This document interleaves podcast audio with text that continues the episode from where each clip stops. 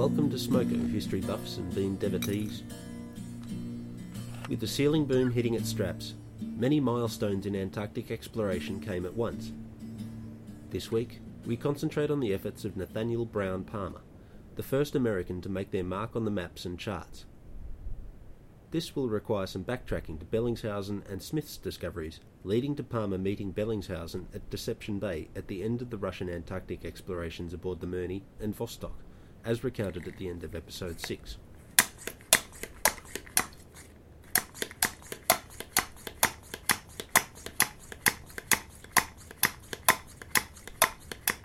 Edmund Fanning, who left us a glowing account of Nathaniel Palmer's meeting with Bellingshausen, was himself sealing the seal population to local extinction off the southern tip of South America between 1797 and 1812,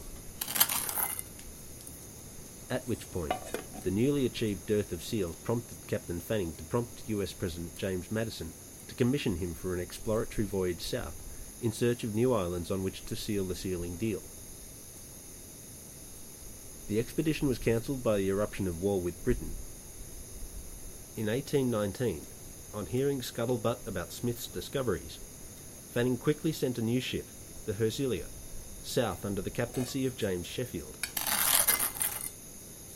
Nathaniel Brown Palmer, Connecticut-born second mate on that expedition, was left ashore on the Falkland Islands to hunt up a supply of meat for the ship's crew, while Sheffield explored the surrounding waters.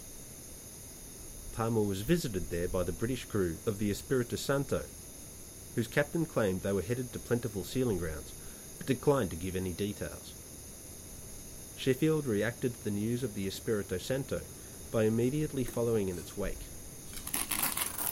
The Hersilia joined the British ship in what is now known as Hersilia Bay on Rugged Island, where the Brits were welcoming, announcing that there were seals enough to go around. The Hersilia departed with near on 9,000 pelts. Converting the $22,000 this cargo was then worth into present-day values would date the podcast more than my colloquialisms, but it was definitely worth risking ships and lives for, because Fanning fitted out 4 ships, including the Hersilia, for a second voyage. The 21-year-old Palmer was placed in charge of the fleet tender, a 14-metre, 45-ton sloop called Hero. Palmer met with Captain Benjamin Pendleton on a 5th ship, the Frederick, on reaching the Falklands, and advised him of the Hersilia's discoveries, as instructed by Fanning, and the Frederick joined the fleet. Also at the Falkland Islands at the time were James Waddell, aboard the Jane, and George Powell, aboard the Dove, also intent on sealing, and both to make their own contributions to the exploration of the area. Pendleton sent Palmer south on an exploratory foray beyond Deception Island, upon which he sighted what is now known as Trinity Island and the Antarctic Peninsula, while dodging bergs and encountering dense pack ice. His explorations discovered several seal colonies and a sheltered inlet at the head of what we now know as the Macfarlane Strait, which became the fleet anchorage. Shore camps were established in Yankee Harbour, often comprising dry stone walls set against a rock face, with a hearth in one corner, sailcloth for a roof, and sealskins to plug the drafty gaps. Enough to keep the weather off, but not so labour-intensive as to take much time from the seal hunting. Hunting kicked off while Palmer took the Hero around Livingston Island and, it's thought, southwest as far as 66 degrees south. No one's sure, because the log doesn't record where the Hero went. It was on the return from this cruise that Palmer came across the Mirny and Vostok as they completed their circumnavigation of the continent. The claim that Bellingshausen suggested the land that Palmer allegedly sighted be named Palmerland gets no mention in the Russian's journal, but Palmer assures us this was the case in accounts he made many years after the voyage. The scenario is rehashed in Fanning's work, but he was on the other side of the world at the time, and likely wrote with Palmer's version of events in mind, and with an eye on American primacy. In his account, Bellingshausen, allegedly chagrined at Palmer's achievements relative to his own, allegedly proclaimed, "What shall I say to my master? What will he think of me? Be that as it may, my grief is your joy. Wear your laurels with my sincere prayers for your welfare. I name the land you have discovered, noble boy, Palmer's Land. Those pre-revolution Russians and their florid ways. I blame their Cyrillic alphabet. With 30 American and 24 British sealing vessels working the area that summer, competition for the resources lolling unconcernedly on the beaches fueled several angry encounters. By New Year's Day, the Fanning-Pendleton fleet collected over 21,000 sealskins, depleting the seal population more than any other interest, and justifying a return visit the following summer, this time with Palmer in command of the sloop James Munro, with which he made more exploratory voyages. As the sealing boom came to its biologically inevitable end, Palmer turned his hand to commanding ships with express cargoes, his ideas and designs contributing to the emergence of clipper ships, the Lockheed Starlifters of 19th century seas, carrying more cargo at greater speeds than any other class of sail-powered vessel. Whether the account Palmer gives of his meeting with Bellingshausen is accurate, American maps and charts of the area refer to the big lump of geography that other nations call the Antarctic Peninsula as Palmerland. With little else to base territorial claims on, names were the currency of credibility in Palmer's day, and the tradition of naming something and ignoring the names conferred on that thing by others carries on to this day. Tales of sillier planks on which to base a toehold in the cold lie in the offing. Just wait. The research vessel Nathaniel B. Palmer, a 94-metre-long, 6,000-tonne icebreaker, chartered by the USA's National Science Foundation, carries Palmer's legacy into modern Antarctic activities, providing a platform for high-latitude research programs and forging a path through the sea ice in the Ross Sea, through which the following year's supplies can be shipped to McMurdo Station by less ice-capable vessels.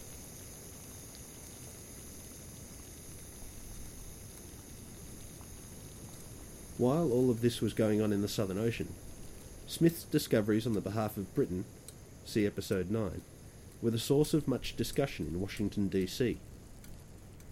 A US representative in Valparaiso wrote to John Quincy Adams, then Secretary of State, petitioning that he send a US Navy vessel to explore the area in which Smith's explorations focused. Shipowner James Byers cited British sealers preventing American sealers accessing the seal populations of South Georgia as justifying the establishment of American bases on any new discovered lands. Arguing that occupancy led credence to any territorial claim, he planned sending building materials south with his sealing ships for use in establishing permanent settlements. He also called for a naval vessel to be sent south to ensure American settlements couldn't be easily expelled by British interests. John Quincy Adams agreed such settlements would be in America's best interest, and convinced President James Monroe of the plan's merits. But as no suitable frigate was available, the sealers were left to fend for themselves as best they could, and no settlement eventuated. It would be many years before the USA made good on plans to make permanent settlements in the South, but the late start didn't prevent them doing so at a large scale and in prominent positions. More on this in later episodes. Concurrent with the first Fanning-Pendleton venture was the exploratory cruise of the Cecilia, a tender to the New Haven sealer, the Huron, under the command of Captain John Davis and operating from Yankee Harbour. The log of the Huron, only rediscovered in the 1950s, recounts a landing at what later became known as Hughes Bay. If accurate, this stands as the earliest known landing on the Antarctic mainland. Momentous stuff, but as little is known about John Davis, and with him outshone by the charismatic and well-documented antics of Karsten Borchgrevink in 1895, the event receives little attention in most histories. Days before Bellingshausen's Vostok and Mirny arrived, Davis coordinated the crews of 9 sealing vessels, preparing to confront the British sealers on Livingston Island. The Brits weren't sharing their seals, and several times prevented American parties making it ashore. When the 100 Americans faced off against the 60 British sealers, deaths were only prevented when the Americans noticed the once seal-covered beaches were no longer worth fighting for. The area in which the alleged landfall took place remains the Davis Coast, though in terms of cartographic legacy, another John Davis will outshine this one in the 20th century. 6 ships were wrecked in the area that summer, and 11 members of the crew of the Lord Melville, their ship being unable to collect them from their hunt, possibly became the first people to winter in the area. They had to wait until the next summer to be rescued from King George Island. At 62 degrees south, they were above the circle, but that doesn't mean they were enjoying coconuts and surfing the winter months away. 62 degrees south is still a seriously cold, stormy climb, and their miserable winter warrants noting as a significant event. I've not kept track of who I've thanked, so this week it's Tom and Cecil of Cognitive Dissonance, one of my favourite podcasts. Glory, old fellas.